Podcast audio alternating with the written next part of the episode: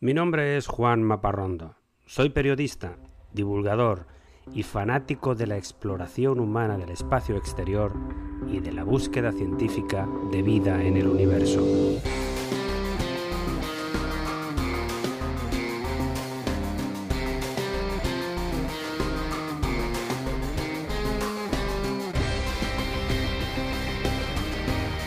Este es mi podcast de divulgación sobre temas espaciales, sobre astronomía, constelaciones, robots viajeros, planetas y galaxias, asteroides, historias de astronautas, vida extraterrestre y todo tipo de gente loca por las estrellas.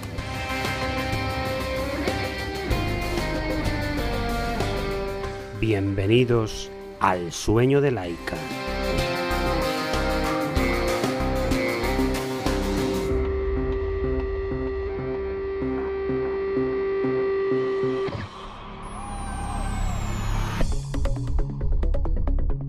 Me gusta empezar cada episodio con algo divertido, con una anécdota. Y en esta semana en que se ha hablado mucho del aterrizaje del robot Perseverance en la superficie de Marte, te cuento que es un robot especialmente diseñado para encontrar vida.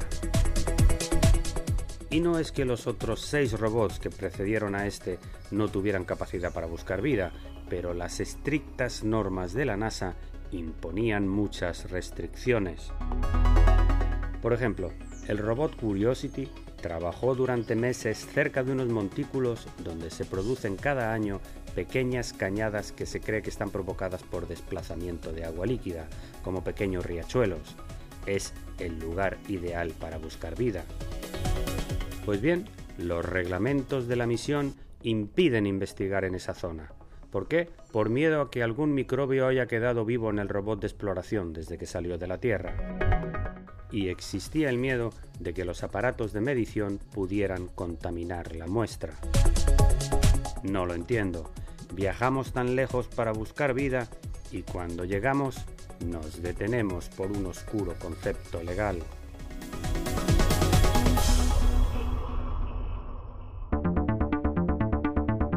Tiempo ahora para las noticias del espacio de esta semana. Un equipo de científicos que trabaja con el robot Juno, que está en órbita de Júpiter y estudia el planeta desde el dos mil dieciséis, se encontraron en esta semana con una sorpresa. El equipo del Instituto de Investigación Southwest de Texas estaba analizando las espectaculares auroras boreales que se producen en el polo norte de Júpiter, y detectaron entonces la caída de un asteroide hacia el planeta, por casualidad. El fenómeno fue observado por una cámara de ultravioletas que lleva la sonda Juno y dejó con la boca abierta a los astrónomos. Y ahora que el millonario Jeff Bezos, fundador de Amazon, ha decidido dejar su trabajo en la compañía y ceder su puesto a otra persona, parece que se va a dedicar por entero al desarrollo de su otra gran pasión, la empresa espacial Blue Origin. Según un artículo publicado en esta semana por la agencia Reuters, Bezos quiere seguir ganando contratos de la NASA para participar en el programa Artemis, construyendo un módulo de aterrizaje lunar.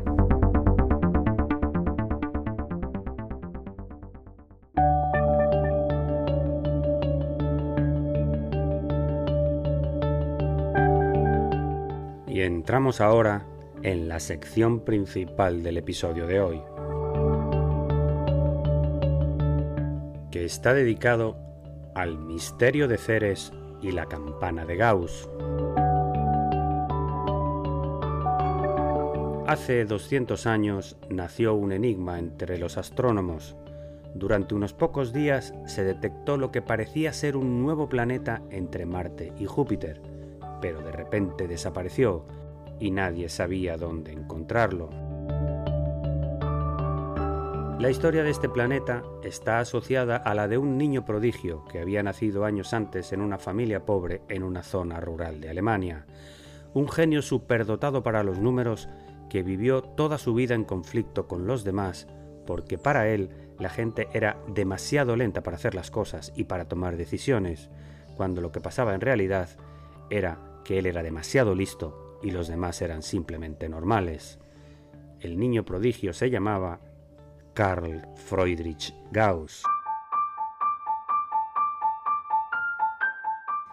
vivió en una época de gran inestabilidad política en Europa Central, escenario de guerras napoleónicas entre Francia y Alemania, pero tuvo la suerte de que varios profesores de escuela detectaron su inteligencia y lograron apoyos para enviarle a la Universidad de Göttingen, con la ayuda de un aristócrata amante de la ciencia que era el duque de la ciudad de Brunswick.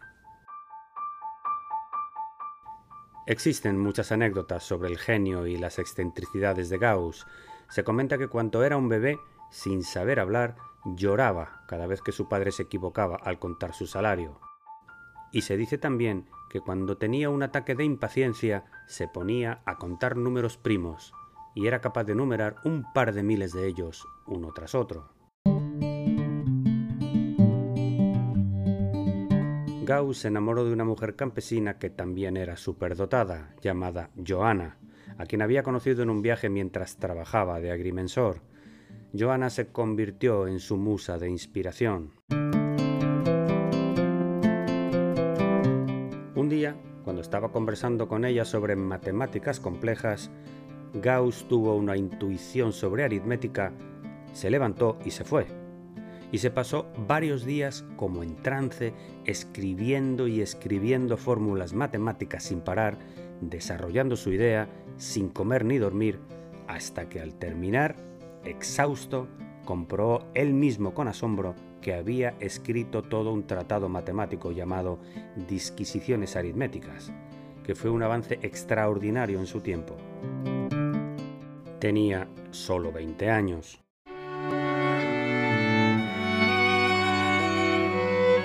Gauss le pidió matrimonio a Johanna y ésta le dijo que no. Pero pocos meses después se armó de valor y se lo pidió de nuevo, por carta, y se sentó en su casa esperando la respuesta. Cuando el mensajero llegó, tomó la carta en una mano y un frasco de veneno en la otra. Estaba dispuesto a que si ella le rechazaba de nuevo, se suicidaría.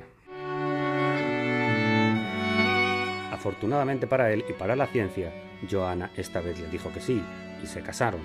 Y cuenta la leyenda que en la misma noche de bodas, Gauss se tuvo que levantar de la cama para escribir otra idea sobre geometría en un papel.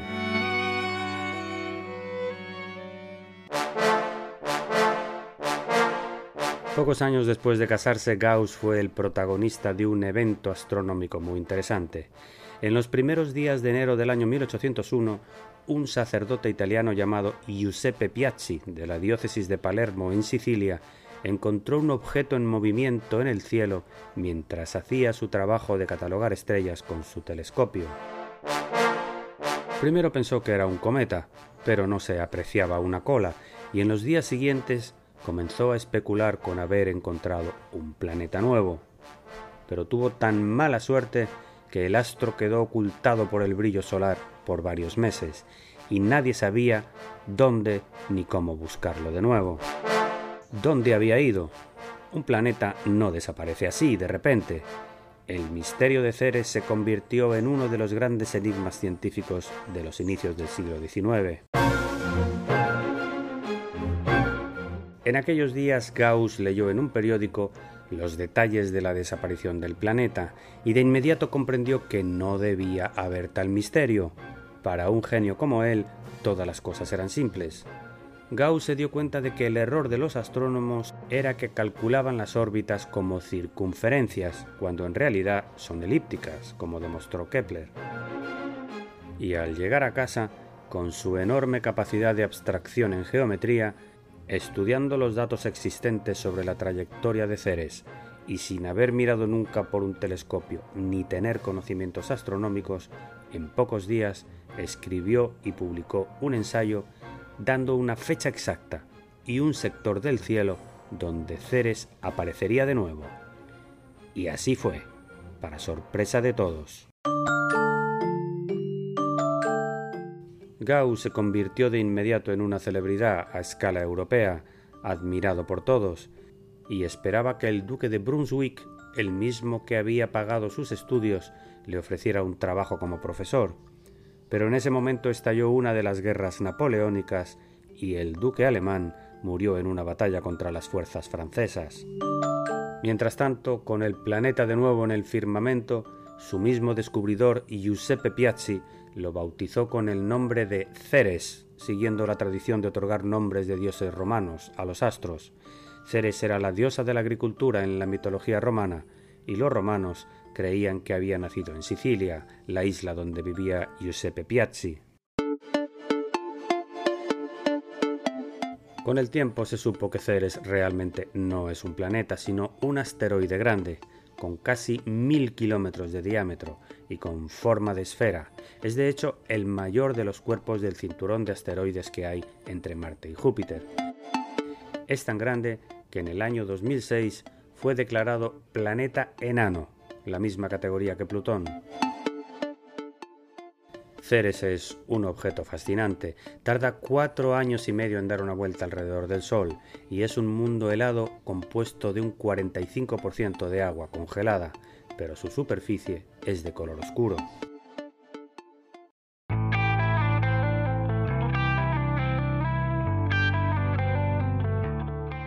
Volviendo a la historia de Gauss, te cuento que siguió con su mente dedicada al cálculo matemático, pero tenía que ganarse la vida, y comprendió que la astronomía era mucho más popular en su tiempo que la aritmética, y muchos de sus trabajos posteriores en su larga vida de setenta y cinco años se dedicaron a la observación y al cálculo estadístico de los astros. De hecho, Gauss es conocido como uno de los padres de la estadística, y es el creador de una famosa función elemental que se estudia en bachillerato, más conocida como la campana de Gauss.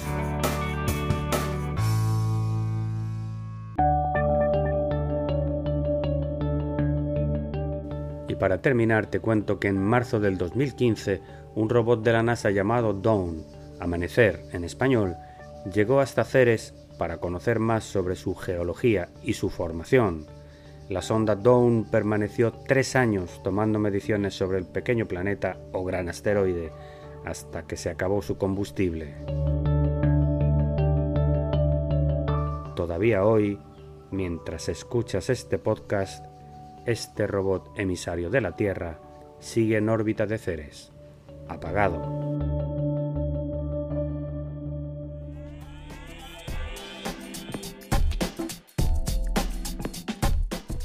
Y no quiero terminar este episodio sin lanzarte el desafío de la semana. Te reto a que vayas a Wikipedia y busques la página sobre el planeta enano Ceres. Tienen un apartado impresionante con fotos tomadas por la sonda Dawn. En varias de ellas se puede apreciar un cráter llamado Occator, en el que se ven unos puntos luminosos que parecen luces artificiales de una ciudad.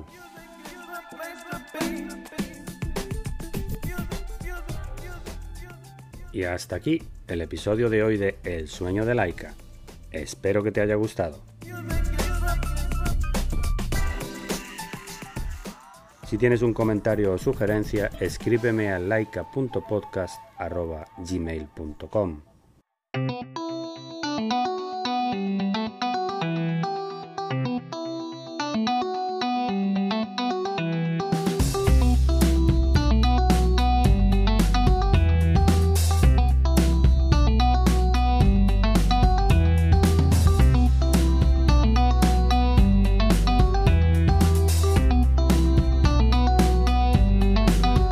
Todos los contenidos de este podcast son materiales originales y están protegidos por leyes de copyright.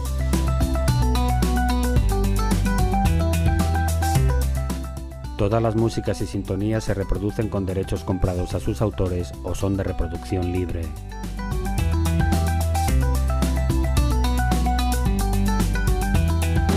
Tranquility Base here. The Eagle has landed.